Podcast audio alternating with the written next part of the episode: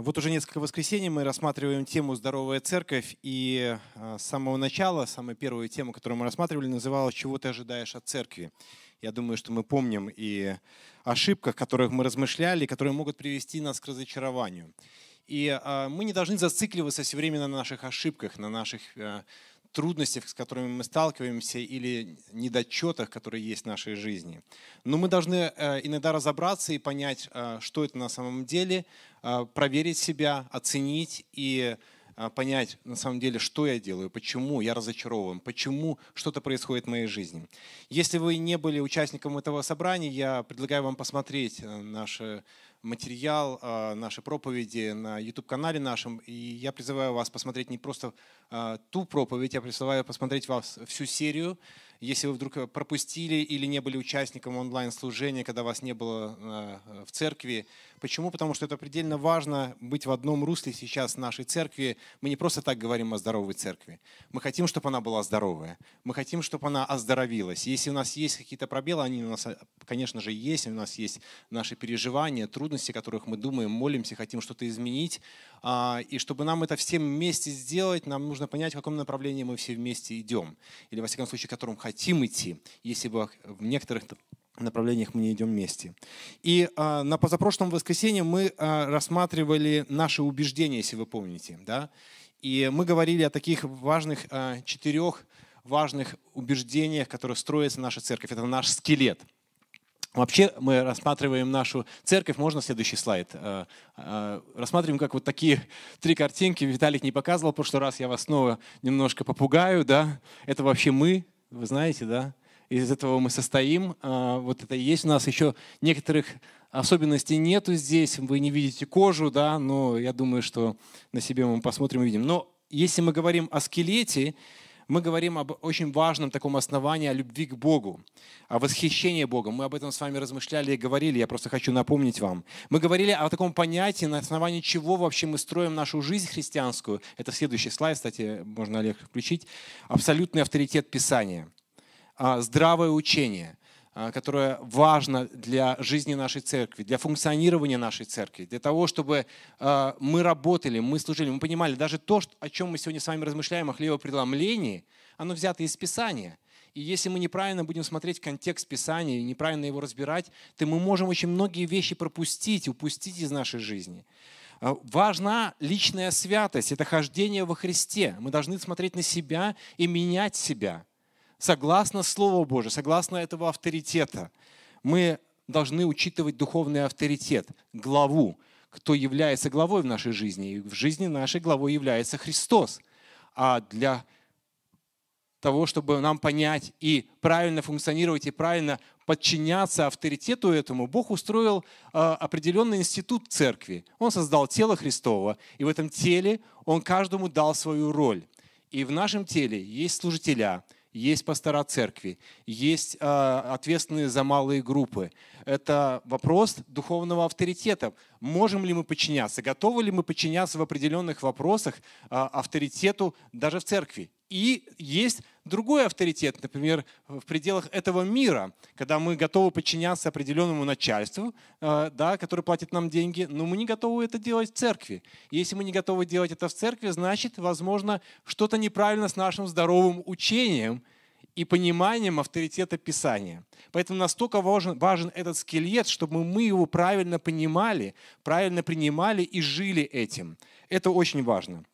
В прошлый раз Виталий рассматривал и начал говорить о наших мышцах, о нашей коже, по сути.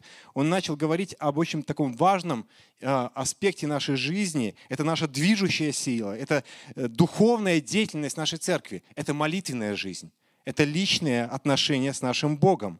И а, вы можете посмотреть эту проповедь, да, тоже на YouTube-канале, и посмотреть о том, о чем говорил Виталий. И он очень важный аспект поднимал – нашей веры – в личных отношениях с Богом, в тихом временем с Богом очень большую роль играет наша вера. Нам нужно не просто жить чувствами, есть Бог или нет его рядом, но нам необходима вера, уверенность в том, что Он каждый день, каждую минуту присутствует с нами. Он не покидает нас никогда. Да, и аминь.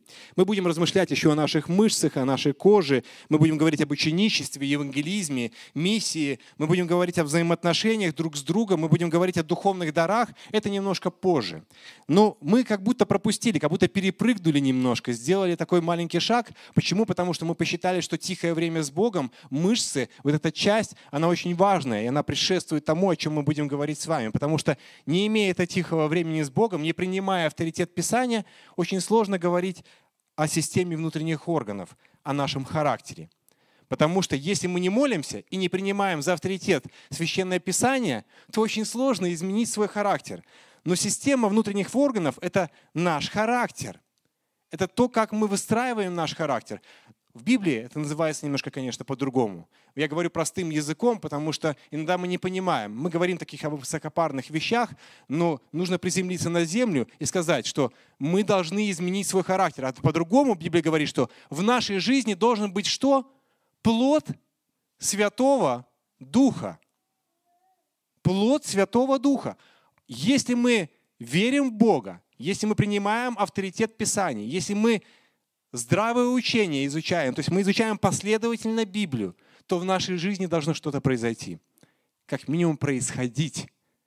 Каждый день должны происходить изменения. В нашей жизни должны появляться плоды Духа Святого. Но я бы назвал не плоды, это может быть даже неправильно, мы говорим плод Святого Духа. Очень интересно, а, в Галатам апостол Павел говорит, что плод Святого Духа, и он перечисляет – разные составляющие, качества, которые должны присутствовать у нас. Но назвал он это одним словом плод Святого Духа. Это как одна составляющая, одна важная суть. Если нет проявления плодов Духа Святого, характера, который отражает Божий образ в нашей жизни, то нет здоровой церкви. Здоровая церковь не может быть без отражения плода Святого Духа в нашей жизни. Помните определение про здоровую церковь? О чем оно говорит? Ну, не высвечивай, пожалуйста, пока. Так очень простое определение мы дали. С течением времени мы должны лучше, все лучше отображать образ Божий. Все правильно. Это община, здоровая церковь, это община, которая с течением времени лучше отражает Божий характер, Божий образ, вявленный в Его Слове. Очень просто. То есть с течением времени чуть-чуть, но хотя бы должно быть что-то лучше у нас, в нас. А церковь, помните, мы говорили, что такое церковь? Церковь это кто? Это мы с вами. То есть это некая такая не субстанция, не абстракция, это не здание вот это вот. Нет. Церковь это мы с вами. То есть что-то должно происходить лучше каждый день нашей жизни. То есть если в каждом из нас что-то происходит лучше, становится лучше, то значит церковь становится что? Здоровее. То есть мы становимся более здоровее. То есть у нас должна быть здоровая атмосфера и так далее, и так далее, и так далее. Плод Святого Духа, что это такое? Это измененный характер. Плод. Вообще, давайте рассмотрим, что такое плод? Плод. Вот возьмем яблоко. А, банан. Это плод? Груша. Это плод? Хорошо. А что предшествует этому плоду?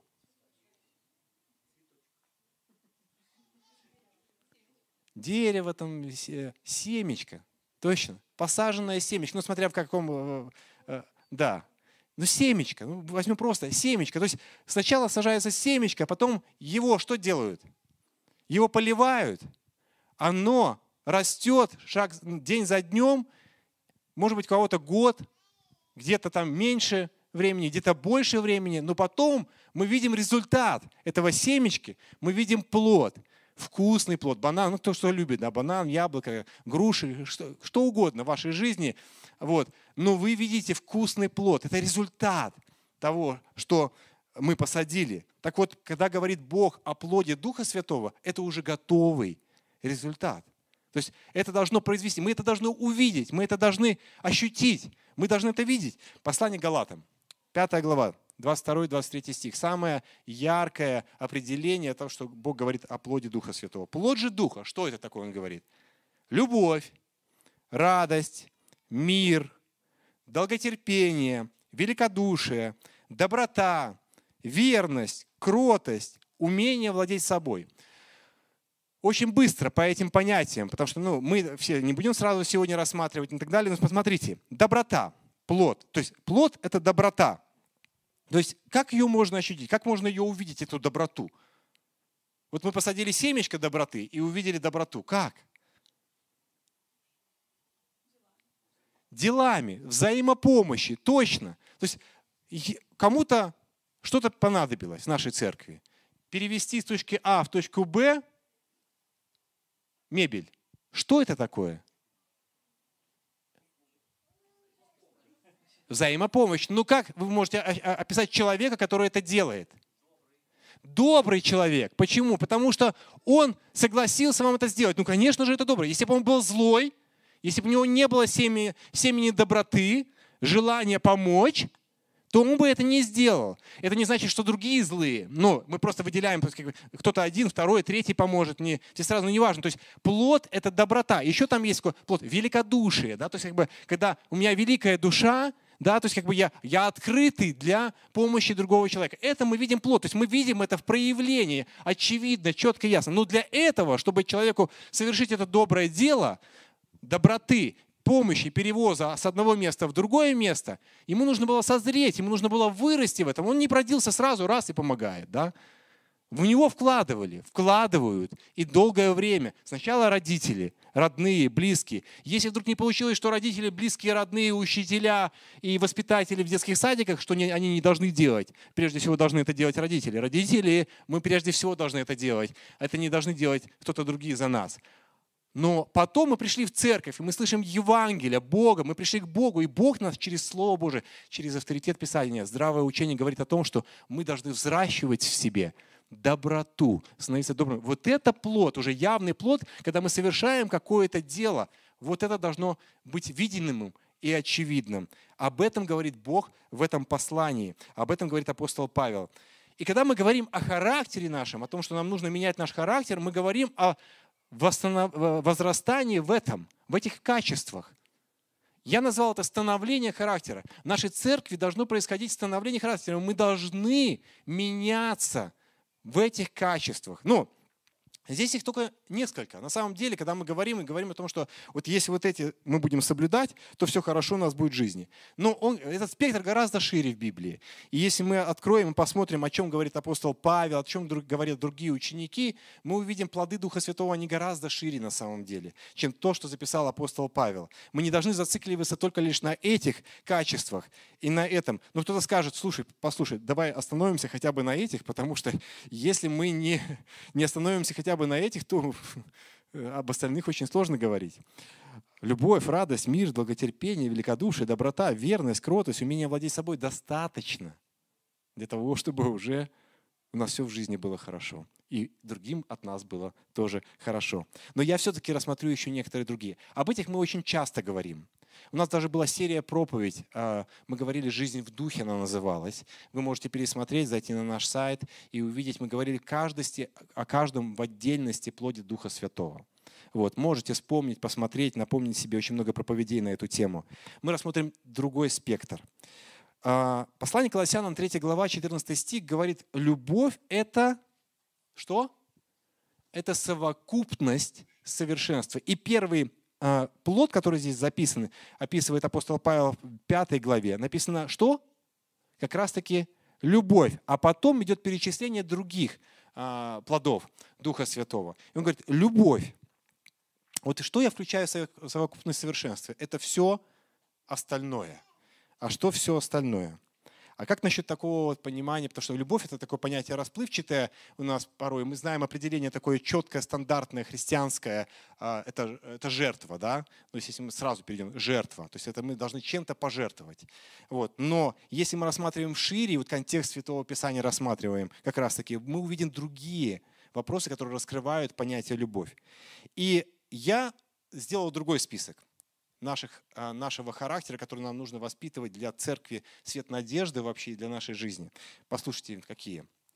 Это послушание, смирение, верность, единство, готовность к служению, благодарность, благодарение, самодисциплина, ответственность, прощение, уступчивость, желание возрастать, надежда – радость мира я в скобочках поставил, потому что они есть, присутствуют э, в дарах э, плод Духа Святого в Галатам 5 главе. Но вот этих вот не было в Галатах 5 главе. Но как вы думаете, откуда я их взял вообще? С какого вдруг? А? Из опыта, да, тоже, да. Я взял это из Библии. Это все написано об этом в Библии. Это все эти слова, послушание, смирение, верность, единство – служение, благодарность, дисциплина, ответственность, прощение. Вообще прощение это вообще одно из таких слов, да? Уступчивость, желание возрастать, надежда. Все это есть в Библии. Когда мы изучаем контекст всей Библии и смотрим на том, что мы должны взращивать в своем характере, все это есть там. Можно массу отрывков читать и рассуждать об этом. Но мы возьмем сегодня два из этих это послушание и смирение. И посмотрим, где об этом записано вообще, где об этом сказано в Библии. Посмотрите. Я считаю, что послушание – это один из главных и очень важнейших качеств характера, описывающих вообще слово «любовь». Смирение тоже. В Библии Иисус неоднократно говорит, кто хранит мои заповеди и исполняет их, тот любит меня. Вы видите э, в этом отрывке, по-моему, должен быть этот отрывок, да, в этом отрывке слово «послушание» или нет? А где здесь написано послушание? Между строчками, да. Вот когда мы изучаем Писание, вот смотрите, очень интересный вопрос. Хранит, а, исполняет, и, и потом мы говорим о любви. Мы говорим, что значит любить Бога? Что значит любить Его? Вот как мы пишем просто простым языком, что значит любить? На простом вот дилетантском языке, вот, вот каждодневно – вот каждый день мне надо любить Бога. Э, мы говорили о тихом времени с Богом, о чтении Писания. Вот читая Писание, Он просит нас что? Что-то делать. Что Он просит нас делать? Что Он просит? Послушным быть Словом, исполнять Слово. То есть мы можем читать, мы можем изучать, мы можем молиться, это тоже одно из факторов, кстати, исполнения Слова Божия, но Он просит исполнять заповеди, хранить и исполнять их. То есть Он дает определенные заповеди, которые нужно хранить, то есть они должны быть у нас здесь, в нашем сердце, в нашем сознании, в наших мыслях, но не просто хранить, а нам нужно их исполнять. И Яков об этом очень четко говорит. Ну, кто подобен морской волне? Тот, кто смотрит в зеркало, да, рассматривает свои черты, да, то есть и ну, и покрасовался и пошел, делает то же самое, да, то есть, грубо говоря. А он говорит, нет, говорит, а говорит, человек верующий, верный, знающий Бога и исполняющий Его Слово, это тот, кто то, что увидел, то, что услышал, то и сделал. Например, что Бог говорит нам делать э, в отношении наших э, родных и близких? Есть, помните из Писания, давайте вспомним один из отрывков Писания. Печься. Замечательно, Женя, молодец. Нам нужно печься о своих родных. Печься это что значит? Заботиться. Кто не заботится о своих родных, тот написано что? Хуже неверного. То есть хуже того, кто не верит в Бога. Послушайте, значит, тот, кто не верит в Бога, гораздо лучше, друзья мои, другой вывод я делаю, чем тот, кто верит в Бога и не заботится о своих родных. Очень все просто. То есть для Бога, в глазах Бога, Он говорит, что если ты не заботишься о своих родных, то ты хуже неверующего. Вы, вы можете себе представить? Просто и понятно, и доступно. И мы думаем, а, ну это так, это, ну, ну, это мы прочитали хорошо, и, и оно осталось где-то там позади. Но это то, что просит исполнять Бог. То есть нам нужно заботиться о своих... Чем? И мы сразу ну забота, это, это понятие широкое. Забота. Зарабатывай деньги, мужик. Иди на работу, не сиди дома. Не смотри только телевизор. Заботься о своей, муж, о своей жене, о, своей, о своих детях. Зарабатывай деньги, да. Да. Мало на одной работе, иди на вторую работу. Да. Нужно заботиться физически. Мужчина, нужно заботиться духовно о своей семье, потому что Бог дал еще другое повеление заботы о своей семье. Ты должен вести свою семью. Заботься о своей семье. Ты должен организовывать библейское чтение. А, должен, а, это ты должен делать. Женщина, жена, помогай мужу в заботе о детях. Заботься о муже своем. Написано, что жена помощница и заботится о муже своем. Интересно, да, интерпретация? Очень классно. Помогать. Если ты не помогаешь, значит ты хуже. Какой вывод я сделал, слушайте, шокирующий, да? Ну, там так написано. То есть, когда мы смотрим контекст Библии и соединяем контекст всей Библии, всего, то есть мы изучаем контекст одного отрывка, но изучаем контекст всей Библии, то мы можем делать вывод на основании Библии. Если мы этого не делаем, значит, мы хуже неверны. Но мы так не любим делать. Это то, что сегодня Женя сказал. Никто себя не сравнивает с Иудой, никто себя не, не ассоциирует с Иудой. Как, как же, вы что, как можно ассоциировать себя с Иудой? Но иногда мы Иуды, иногда. Контекст говорит, что мы можем, не будьте таковыми. Это важно. Ну, кто исполняет? Послушание. Почему послушание? Превосходит другие качества, по моему мнению. Послушный человек исполняет Божье повеление. Послушный человек. Он не вступает ни в какие компромиссы. Если Бог что-то говорит христианину, это закон. Если он говорит так делать, и это можно, это нельзя. Извините, да, то есть у нас христианство не должно сводиться можно, нельзя. Но с другой стороны, если мы правильно рассматриваем Библию, христианство и Библия сводят нас к тому, что поступающий так будет иметь благословение, поступающий так нет. То есть хотите иметь жизнь, делайте так. Не хотите иметь жизнь, не, ну, не делайте этого. То есть либо мы не делаем, это тоже непослушание. Бог очень четко и ясно открывает заповеди и говорит о том, как мы можем жить. Очень многие вещи, я вам хочу сказать, большая часть Библии открыта для нас в практических вещах, как христианин должен жить. И это называется послушание. Вот Бог сказал так делать, делайте так. Поступайте так. Послушание – это основа всех правильных на самом деле качеств. Почему? Например, давайте радость и мир. Если Бог говорит мне, а, что мне нужно поступать так или иначе, то есть я не, не должен в воскресенье работать, предположим, да, а, а я работаю – Э, извините, что я говорю, поднимаю очень тяжелую тему нашего государства и вообще последнего времени, потому что ну, есть разные графики работ, есть графики работ, когда там, э, там два через два, там через три, там, ну, разные, когда попадают на воскресенье. А вот, не хотел бы, не желал бы попасть в такую вот западню, потому что на самом деле это западня. А когда вы только начинаете работать, то вас все время ставят на воскресенье. Почему-то ваш график все время попадает на воскресенье. И вы не можете попасть на собрание и на служение.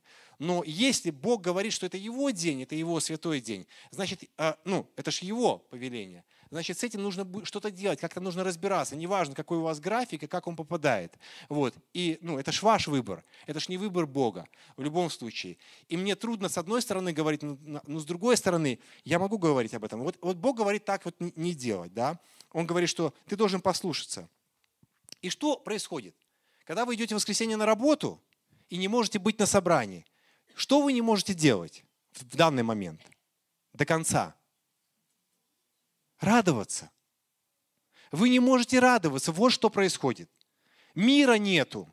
Вот что происходит. И это не потому, что я вас туда загоняю. Так говорит Писание. У нас не может быть до конца мира и радости.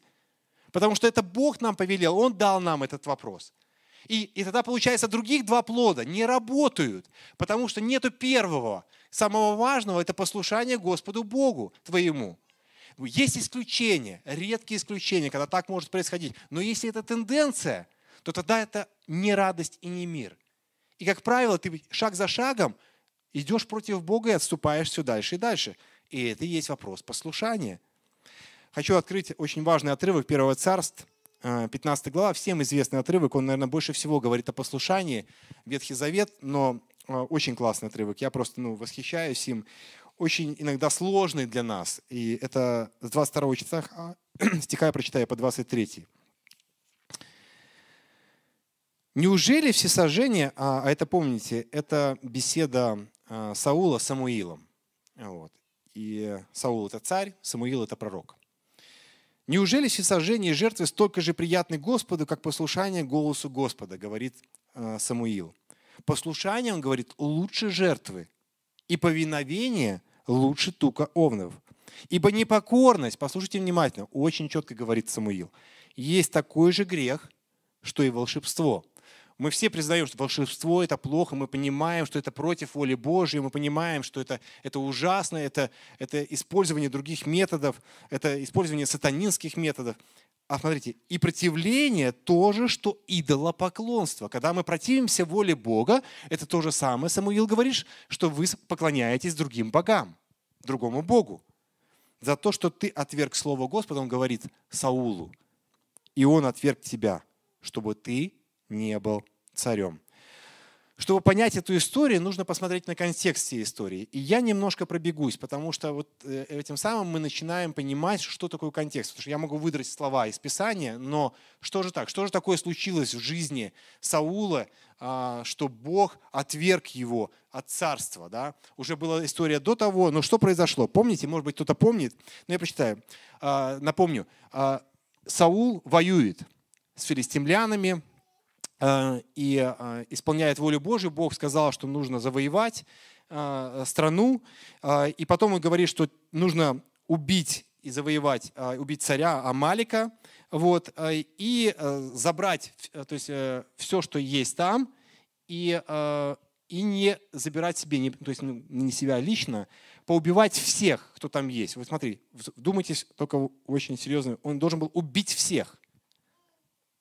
И с точки зрения нашего 21 века, когда мы читаем этот отрывок, мы понимаем, ну, сейчас вот будете читать, мы можем даже оправдать Саула. Он не убил всех. Ну, посмотрим, кого он убил. Он а, и не забрал все. И решил там что-то посвятить Господу Богу. Не убил Амалика.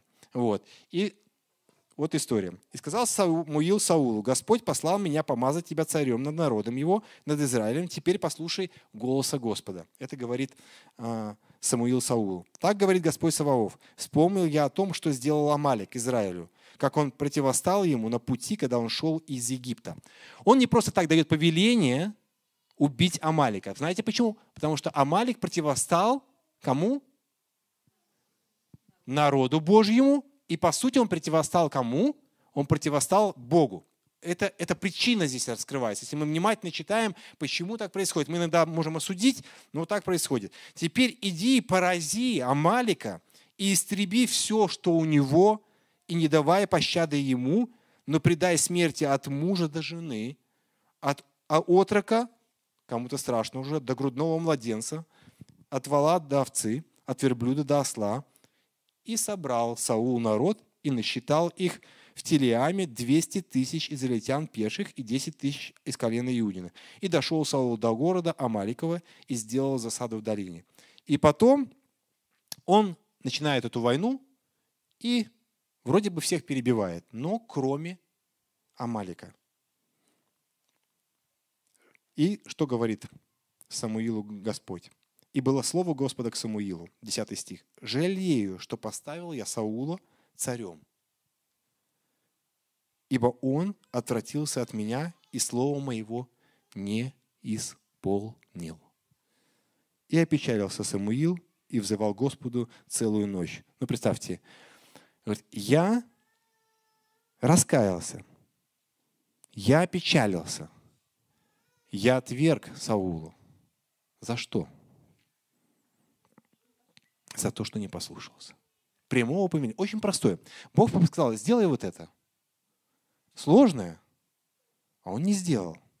И смотрите, что происходит дальше. Он говорит, 19 стих. «Зачем же ты не послушал голоса Господа и бросился на добычу и сделал зло перед очами Господа?» Зачем же ты не послушался и что сделал? Зло перед очами Господа. Он сделал зло перед очами Господа. Если мы говорим перед народом, то он, он пощадил кого-то, пощадил царя, ну нормально, завоевал, но вот он остался живой. То есть какие-то определенные качества гуманизма и так далее. Но что он сделал? Он не послушался самого главного, он не послушался Бога. Он говорит, он не послушался. И он пишет, и бросился на добычу. Бросился на добычу. Он понимает, что происходит. Мы иногда можем себя оправдывать и говорить все, что угодно, но он говорит, что ты бросился на добычу. На самом деле, то, что ты оставил Амалика и определенную добычу якобы принести мне во всесожжение, это было твое желание оставить это себе. Лучшее ты оставил, плохое ты уничтожил, но лучшее ты оставил. Ты сделал выгоду себе. И порой мы в жизни делаем выгоду себе. Мы идем на компромисс с совестью, мы на компромисс с Богом. Когда Бог говорит, так нельзя, а я говорю, ну Боже, если выбирать между вот этим и вот этим, я выберу вот это, ну не так же страшно. Ну я же в целом верю в Тебя. Я же в целом люблю тебя. И Саул то же самое, как нормальный человек, как мы с вами. Он оправдывался и сказал Саулу Самуилу, согрешил я, ибо приступил повеление Господа Слово Твое, но я боялся народа. Очень интересно. И послушался голоса их. Посмотрите, что делает Саул, и говорит, как он оправдывается. Я согрешил все-таки. Да, ты меня обличил, я согрешил. Он говорит, ну кого я послушался? Я послушался народа. Как правило, то, что происходит в нашей жизни, когда мы идем на компромисс, кого мы слушаем? Всех вокруг. А что обо мне подумают? А что обо мне скажут? А если я сделаю на работе так, вообще все узнают, что я вообще верю в Бога. Ну, это как же так? Если я где-то проговорю здесь, мне же подумают, я дурачок. Вообще-то этот безмозглый, этот, ну, это, это, ну, а если я всем скажу, что я хожу в евангельскую церковь протестантскую, ну, это еще ладно, если вы так скажете. А если скажете, что ваша церковь баптистская церковь, у, так это вообще ужасно. Ну, к чему вы конкретно принадлежите, какой конфессии? Поэтому мы в целом сейчас говорим евангельская церковь, да, так чтобы никого не обманывать, типа, ну, вот. Но, но если вдруг вы скажете, то, ну, ну лучше не говорить такого, да? Вот. Я боялся народа и послушал голоса их. Теперь же с ними, с меня грех мой, и воротись со мной, чтобы я поклонился Господу. А Самуил, Саул сказал, нет, нет, нет.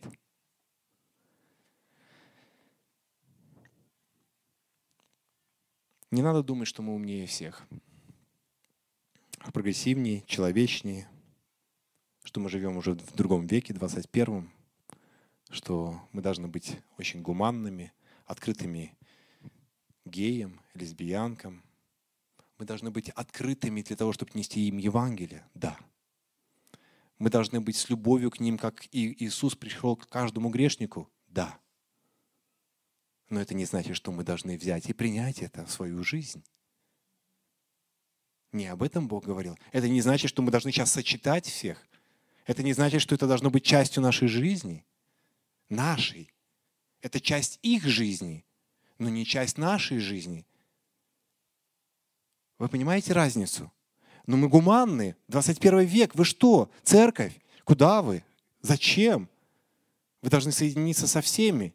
Так же все думают уже. Да и многие церкви уже приняли такой. Да вот посмотрите, пол, пол мира уже, пол церквей в мире уже верит в это, то есть уже, уже принимает. И уже и Библии не надо. А здесь мы возвращаемся, помните, к нашему скелету? Авторитет Писания. Какая мне разница, во что они верят? Нам должна быть разница, во что верит Бог и как Он верит в нас и что Он нам дает. Вот это важно. Лука, 6 глава, 46 стих, Иисус сказал, «Что вы зовете меня, Господи, Господи, а не делаете то, что я говорю. Мы можем какое угодно богослужение делать, как угодно красиво плясать и самую лучшую музыку создавать, и все что угодно. Но он говорит, что и можете говорить «Господи, Господи». Все что угодно за этим может стоять. Я скажу вам, с кем можно сравнить того, кто приходит ко мне и слушает мои слова и исполняет их. Вот он сравнивает. Кто исполняет слова? Он похож на строителя дома. Простая история который выкопал глубокий котлован, заложил фундамент на камни. Когда случилось наводнение, а на дом обрушилась река, она не пошатнула его, потому что он был крепко построен. А того, кто слушает слова мои и не исполняет, это вопрос послушания. Исполнение, неисполнение – это вот и есть это качество послушания. Да? Можно сравнить с человеком, который построил дом на земле без фундамента. Как только река обрушилась на дом, он тут же рухнул, и падение его было великим. Если Иисус является нашим Господом, Господином нашей жизни, то мы должны делать то, что Он говорит. Строить на разумном фундаменте, который не разрушится. Мы можем разные фундаменты строить. Это я советуюсь, я говорю, какой мне нужно было, как мне нужно было построить дом. Мне один строитель говорит, строй, плитой заливай, говорит, ну, фундамент. Ничего не будет. Никакие воды, ни реки, ни это. И мы должны иногда, конечно, разумно исключать нормально, где-то не переплачивать деньги. Но он говорит, вот этого у тебя не будет, потому что у тебя стоит дом, и ты примыкаешь один дом к другому. Он говорит, ну если хочешь, можешь делать, он называется, по-моему, растрыковый, ростерный там фундамент, когда вот загоняют, я точно не знаю, я не строитель, загоняют такие. Это проще, говорит, но ненадолго. И говорит, результат ты увидишь позже. Ну вот я подумал, ну это просто ненадолго. Что там мне пристроить там вот на, вот на этом вот? Прошло 4 года. И что вы думаете? Что у меня есть? У меня трещина на другом конце здания, и это здание толкает другое здание, и у меня вплоть до конька целая трещина, и расходится уже вот столько. За 4 года. А что будет через 5, через 6, через 7? Но сейчас мне нужно думать, что мне с этим делать. Какой фундамент? Мне говорят, вот это основательно, вот это правильно, а вот это так. Ну, это поможет, а может не поможет. Это может случиться. В другом случае это было бы правильно. В моем это было неправильно. Я могу выбрать. Я выбираю.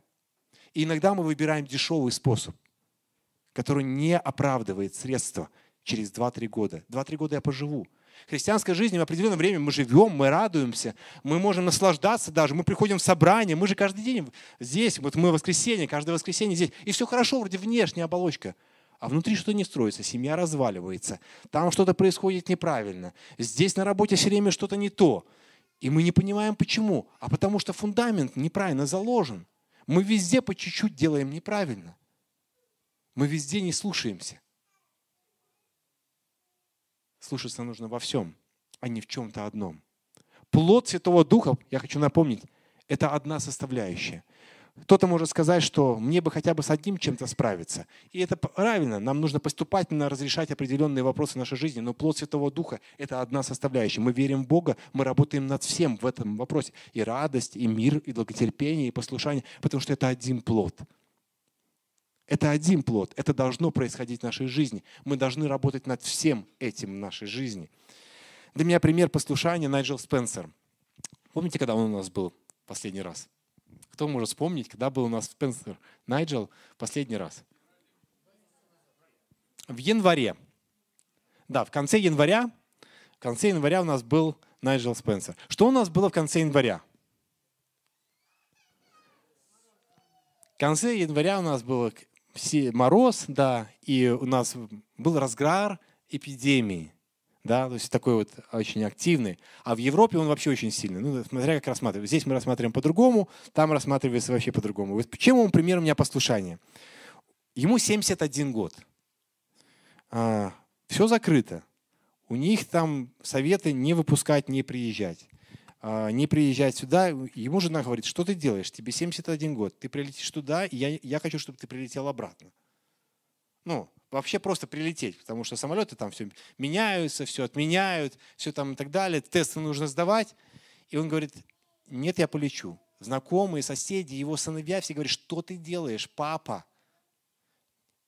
Ты, ты, ты нас не любишь? А он говорит, нет. Помните, что он сказал? А я не помню, сказал ли он на собрании, по-моему, на собрании он сказал, на встрече лидеров, лидеров он точно об этом сказал. Мне сказал Бог, я не могу его ослушаться. По-человечески он не хотел сюда ехать. И многие даже не поймут, зачем ему ради встречи с лидерами и по проповеди Евангелия в одно из воскресений вообще приезжать. Но я хочу сказать, что если здесь изменилась хоть одна душа, и это коснулось хоть одной души, я уже верю, что он не просто так здесь находился. Не знаю, как вам, но мне он говорил очень много. Даже те встречи, которыми мы встречались лично. Я знаю, что он приезжал сюда не зря. Но вопрос не в этом даже. Он не мог ослушаться голоса Бога. Бог ему явно говорит. говорит я, говорит, помню несколько случаев в своей жизни, когда Бог так явно говорил мне, и я не мог его ослушаться. Ему 71 год. По-человечески мы бы все поняли, и даже никто бы об этом не говорил и не размышлял. Но знаете, перед кем он ходит? Не перед людьми. Он ходит перед Богом. Очень многие из нас, простите, что я буду это говорить, оставили церковь, особенно если вы вдруг нас смотрите, это будет таким великим чудом, а, год назад, когда начался весь этот процесс коронавируса.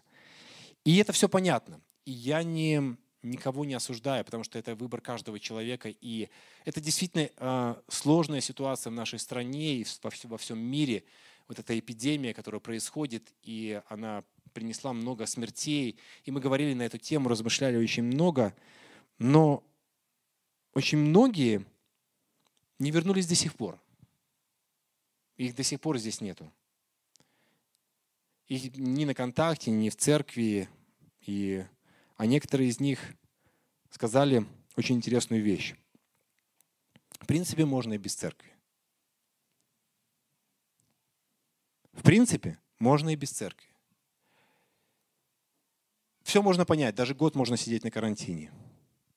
Но когда ты уже слышишь слово «в принципе, можно и без церкви», Вот здесь мы попали вот в эту точку, очень важную точку. Без церкви, может быть, и можно. Конечно же, можно. Вы знаете, что можно без церкви?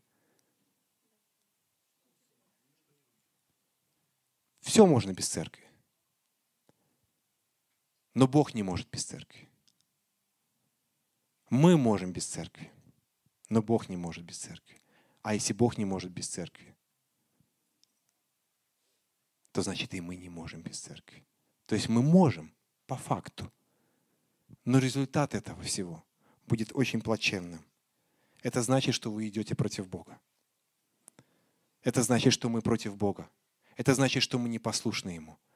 Я не знаю, я не представляю, как можно год не участвовать в хлебопреломлении. А знаете, что написано в Библии, когда мы говорим как тесте, авторитете Писания? Что нам нужно это совершать постоянно, доколе Он не придет. Это вообще это нужно совершать было еженедельно. Если честно, вообще нам это, это каждую неделю. А, а, раз в месяц, да, но раз в два года, в три года, а может быть вообще уже нет. Это значит, что не совершая вечерю Господню, не проверяя свое состояние, это значит, что мы делаем? Мы идем против Его воли.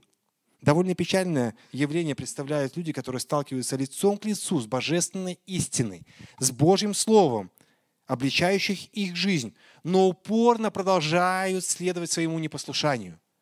Что написано про непослушание? Непослушание точно такой же грех, как, как волшебство, как идолопоклонство. Это поклоняться идолам, не слушаться Бога. И более просто, вы слышите проповедь. Вы слышите проповедь о хлебопреломлении, вот сегодня Женя на слово. Женя, спасибо тебе за слово, ты касался моего сердца сегодня.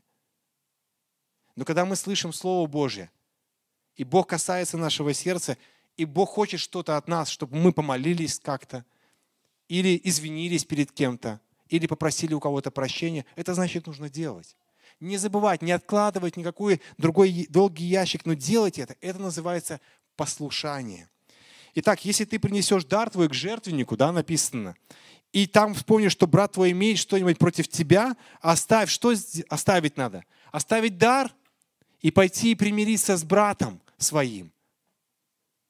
Это очень важно. Пойти и примириться. А потом ты приходишь и берешь этот жертвенник. Ты участвуешь в хлебопреломлении, но ты буквально исполняешь Слово Божье, и от этого обретаешь благословение. И знаете, не только ты, но и брат твой. И в целом церковь становится, знаете, какой? Здоровой. Потому что мы примиряемся. Я по-другому бы назвал. Э, перефразировал вот этот отрывок из Писания, когда ты идешь к столу с хлебом и вином и имеешь на кого-то, остановись и иди и примирись с соперником своим, а потом иди к хлебу и вину. Все очень просто. Римлянам 16 глава апостол Павел сказал очень интересную вещь. О вашем послушании знают все. Ой, как классно было бы. О вашем послушании Церковь Свет Надежды знают все – это уже гордость, конечно. Это следующий аспект. Но если так, знаете, не мы, да, а кто-то другой, и скажет, о вашем послушании Церковь Свет Надежды знают все. И это прекрасная гордость. Я очень рада за вас и хочу, чтобы вы были мудрыми во всем добром и невинными в том, что касается зла. И тогда Бог, дающий мир, скоро повергнет сатану вам под ноги. Знаете, когда Бог повергнет сатану под ноги вообще в каждодневной нашей жизни. Из этого отрывка, что здесь написано? О вашем послушании знают все. Будьте мудрыми на все доброе. Если мы послушны Богу, мы мудрые на все доброе. И тогда что сатана? Повергается под наши ноги. Если мы не слушаемся Бога, сатана не повергается под наши ноги, он становится частью нашей жизни. Он захватывает нас. Вот в чем вопрос. Он не может быть повергнут под наши ноги, потому что мы не слушаемся. Но если мы слушаемся, то Он повергается под наши ноги. И это не харизматическое учение, это учение апостола Павла, это учение Бога в отношении нас. Говард Хендрикс, профессор Далласской семинарии, он уже умер, ушел в вечность. Пастор церкви, основатель миссии Promise Keepers. Если кто-то слышал такое. Те люди, которые были христианами, он пишет, э, этого нету здесь. в течение долгого времени, а особенно те, которые достигли по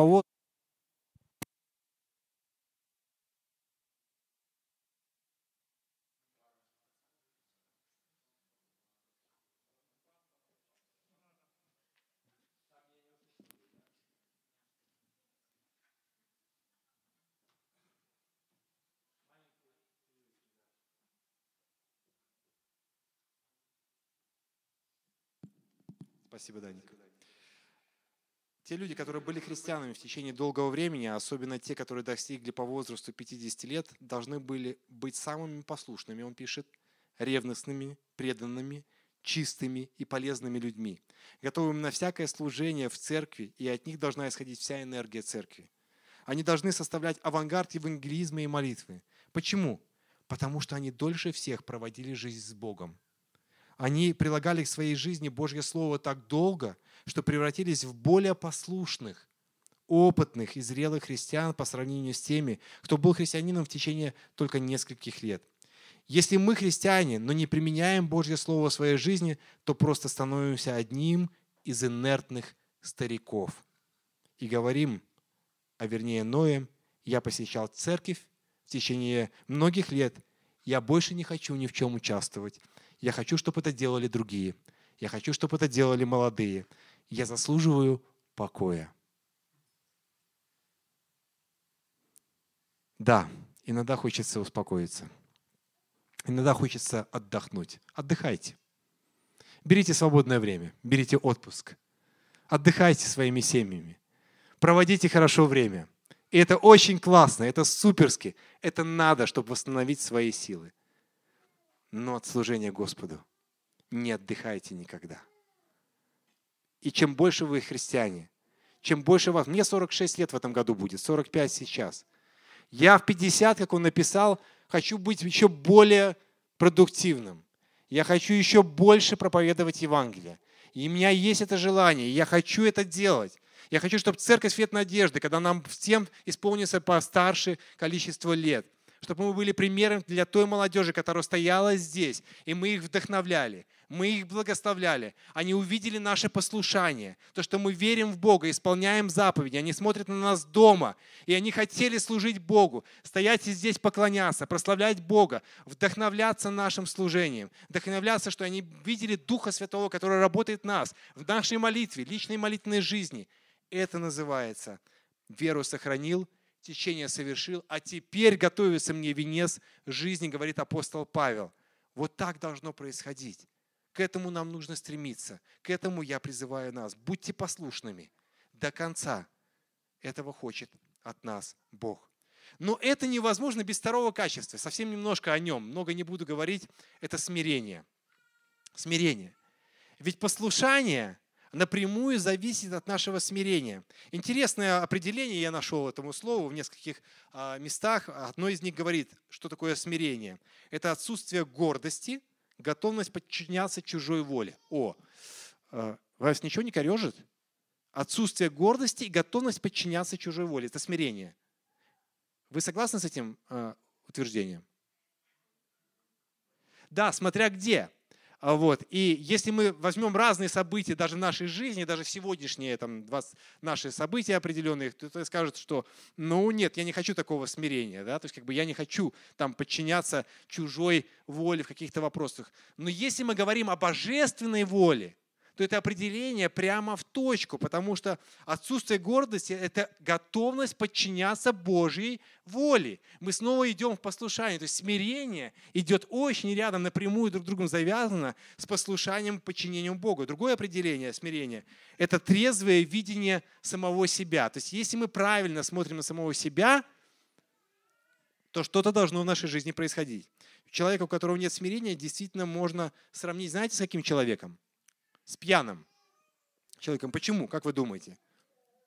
Пьяный человек находится в такой эйфории, такой, знаете, он выпил, ну или кто-то, например, наркоман, если мы возьмем, определенное количество времени. Он, ему море по колено, да, то есть как бы он виляет, гуляет, ходит, он веселится в определенное время, да, э, но он не может что делать? Он не может правильно оценивать свои что? Поступки, действия, свою координацию движения, он не может ее правильно оценить на, на данный момент, когда он выпил. Так вот, отсутствие смирения – это вот похожий случай. Мы часто не координируем наши движения, мы не готовы это делать, потому что мы не готовы смиряться. А, чтобы понять, что такое смирение, есть такие три категории, которые очень многие, ну, а, извините, психологи, они хорошо знакомы со всей психологией, распределяют на три таких важных разграничения. А, это теоретически, конечно, практически это одно понятие, но это смирение по отношению к Богу, это смирение по отношению к другим людям и смирение по отношению к самому себе. Вот и, и такие три градации. Я прочитаю два отрывка из Писания по смирению по отношению к Богу. Это 1 Петра 5.6 и Филиппийцам 2.6.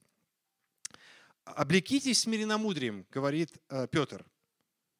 Даже не просто смирением, смиренномудрием, то есть мудростью в смирении. Потому что Бог, что?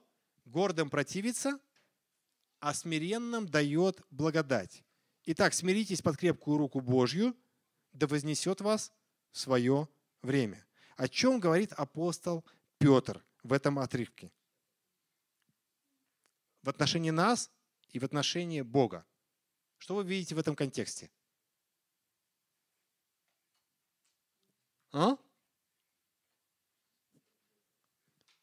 Если мы проявим смирение, то есть подчинение воле Божьей, то в свое время что-то в нашей жизни произойдет, да? Если мы этого не сделаем, то тоже что-то произойдет. Что? Если мы не смиримся перед Богом, мы будем называться гордыми. А если мы гордые, то что? У нас нету чего даже. Друзья мои, а смиренным Он дает благодать, а гордым? А, а гордым Он не дает, Он противится. Да. Итак, смиритесь под крепкую руку Божию, да вознесет вас в свое время. Те, кто смирится, у них есть благодать и Бог свое время вознесет. Почему? Потому что такой пример был у Иисуса Христа, Филиппийцам 2.6. Он смирил себя, быв послушным, да, смотрите, смирение, два важных качества. Смирение и что? И послушание. Смирив себя, быв послушным, до чего? Даже до смерти, до самого предела. То есть иногда, где этот предел послушания? Где этот предел смирения? Мы скажем, смерть – предел послушания и смирения – и смерти крестной. Он смирил. А что потом в отрывке сказано? И он превознес его выше всякого имени. Бог, Отец, превознес Иисуса выше всякого имени на небесах и на земле. И мы, всякое колено, преклонится перед Ним, потому что Он смирился. Когда мы смиренные перед Богом, когда мы слушаемся Его волю – Бог ставит в нашей жизни и расставляет все на свои места. Определенное время, возможно, нам где-то нужно будет страдать и переживать трудности, но Бог все ставит на свои места. Он все ставит и все показывает. Смирение – это стремление подчинить свою волю святой Божьей воле, воле благой и совершенной. Смирение по отношению к другим людям – это сложный, во-первых, отрывок. Мы скажем, ну, по отношению к Богу, конечно. Это, это естественно. Ну, перед Богом смиряться очень легко – ведь Он же показал нам пример. Но смириться перед людьми некоторыми – это очень сложно. Как мы можем смиряться? А помните, как Он сказал, возлю... А, нам нужно возлюбить врагов наших, да? Возлюбить. Я вот думаю, как это любить врагов? Так сложно. Но страх Господень научает мудрости, а славе предшествует смирение. Отсутствие гнева. Даже тех, кто, казалось бы, вполне заслуживает этого, незлобивость на того, кто очень зол на нас. Разногласия даже если есть вас с кем-то, а вам нужно простить, это вопрос нашего смирения, послушания Бога, потому что Бог этого хочет. Мне иногда очень сложно. Я вообще, по сути, такой несмиренный человек. Это, это очень сложное качество моей жизни. Послушный Иногда нет, потому что смирения иногда нет. Не всегда. Это очень сложная часть нашей жизни. Но если это, в этом мы будем расти, то мы будем расти во всех остальных качествах нашего характера. Это два основных, это два важных качества, которые необходимы для нас. Но оно проистекает из смирения по отношению к самому себе. Казалось бы, Человек, обладающий смирением по отношению к самому себе, не смотрит с недостатками на других. Он видит свои недостатки в первую очередь. Смирение в отношении самого себя – это смотреть на свои недостатки. Ведь сегодняшняя проповедь нам может показаться очень интересным фактом. Кто-то из нас может подумать, как жалко, что его сегодня нету. Ведь это проповедь для него, но не для меня. Мне это не интересно. О, вот если бы он был, да. Иногда я слушаю проповедь, мне кажется, с кем, с кем у меня конфликт был или переживание. Вот классно, если бы он сейчас внимательно послушал это. Если он внимательно это послушает, то что-то изменится в его жизни.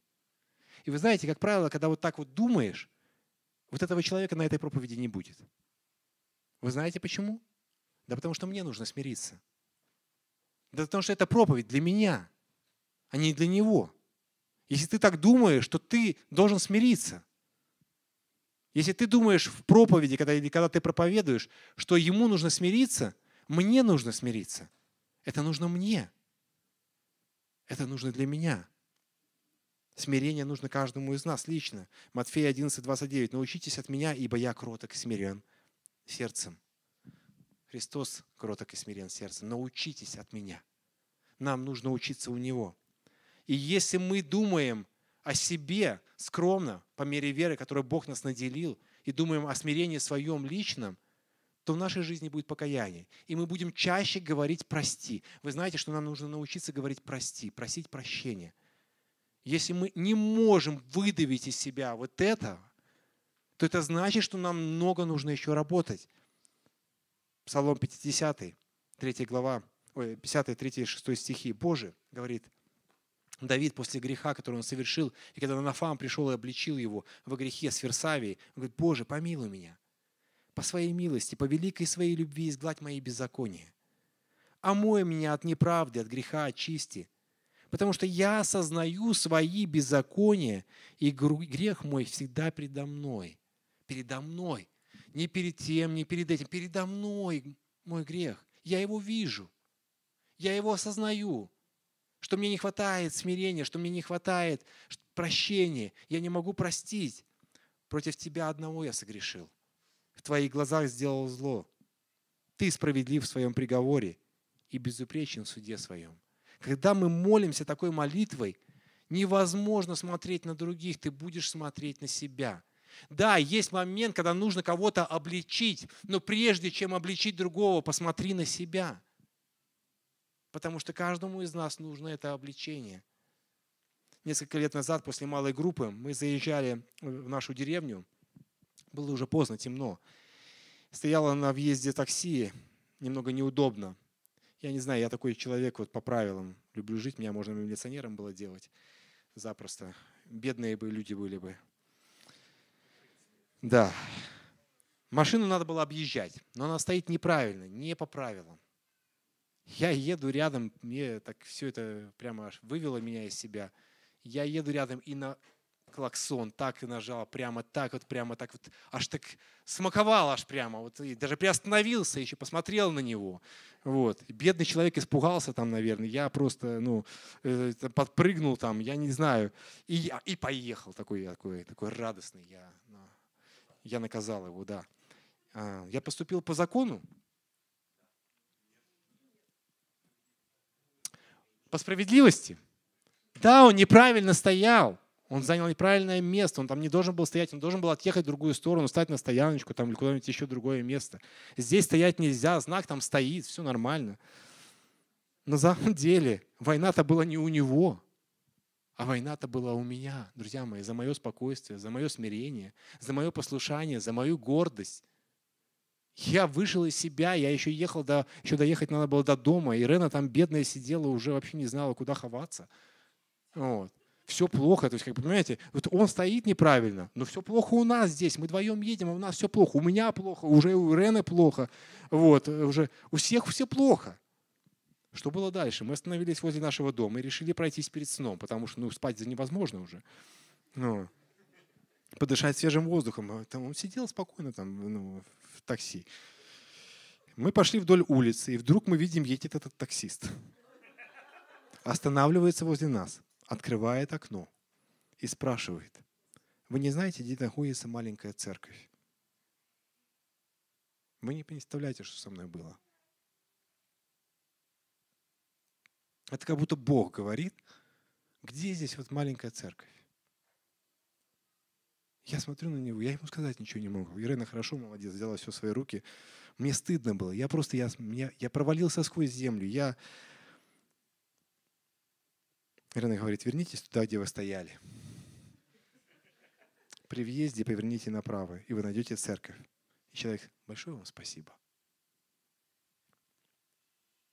Урок вежливости, смирения, гордости, плоти, характера моего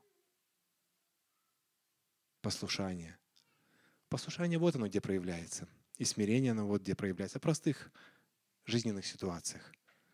Мы можем высоко и высокопарно говорить о многих вещах. Но я стоял в этот вечер на коленях и просил у него прощения. И мне было так стыдно. Так стыдно. Павел Галатам 5.17 говорит, «Ибо плоть желает противного духу, а дух противного плоти. Они друг другу противятся. Идет война внутри нас. Так что вы не делаете, что хотели бы. Она война будет у нас. Сатана будет за, хотеть забрать все это. Наш характер, плоды Духа Святого. Он это забирает. Каждый день он воюет за плод Святого Духа, чтобы он не проявлялся в нашей жизни. А Бог говорит Галатам, через того же Павла, 16-18 стихе ранее, когда он говорил о дарах, я говорю, поступайте по духу, и вы не будете исполнители вожделения плоти. Если же вы духом водитесь, то вы не под законом. Поступайте по духу. Поступайте, есть другие переводы. Ходите, живите, поступайте по духу. Это то, к чему призывает нас Бог. Живите то, что дает вам Бог, то, что Он уже подарил вам. Бог хочет, чтобы мы ходили и поступали по духу. 5.25 говорит, если же мы живем духом, если мы живем, то по духу и что? Поступать должны. Очень просто. Простая проверка. Каждый день в нашей жизни. На работе, дома, в семье. Если вы живете духом, поступайте по духу. Хадсон Тейлор миссионер в Китае, эту фразу не раз говорил и буду повторять ее, потому что она мне так нравится. Сказал, если те, кто живет с тобой, включая кошку, собаку, не становятся счастливее от того, что ты христианин, то, возможно, ты не христианин. Пусть Бог благословит нас на этой неделе проявить послушание и смирение, встать на колени и каждый из нас знает, о чем помолиться Ему. Помолимся. Господь, мы хотим поступать по духу, но для того, чтобы нам поступать, нам нужно жить в духе.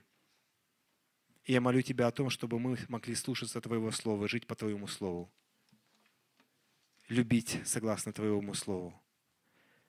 В моей жизни не хватает послушания и смирения – и я молю Тебя о том, чтобы Ты воспитывал эти качества моего характера, делал меня другим человеком.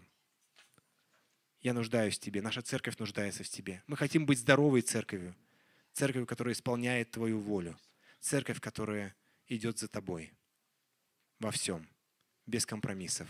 Молимся Тебе об этом во имя Отца и Сына и Святого Духа. Аминь.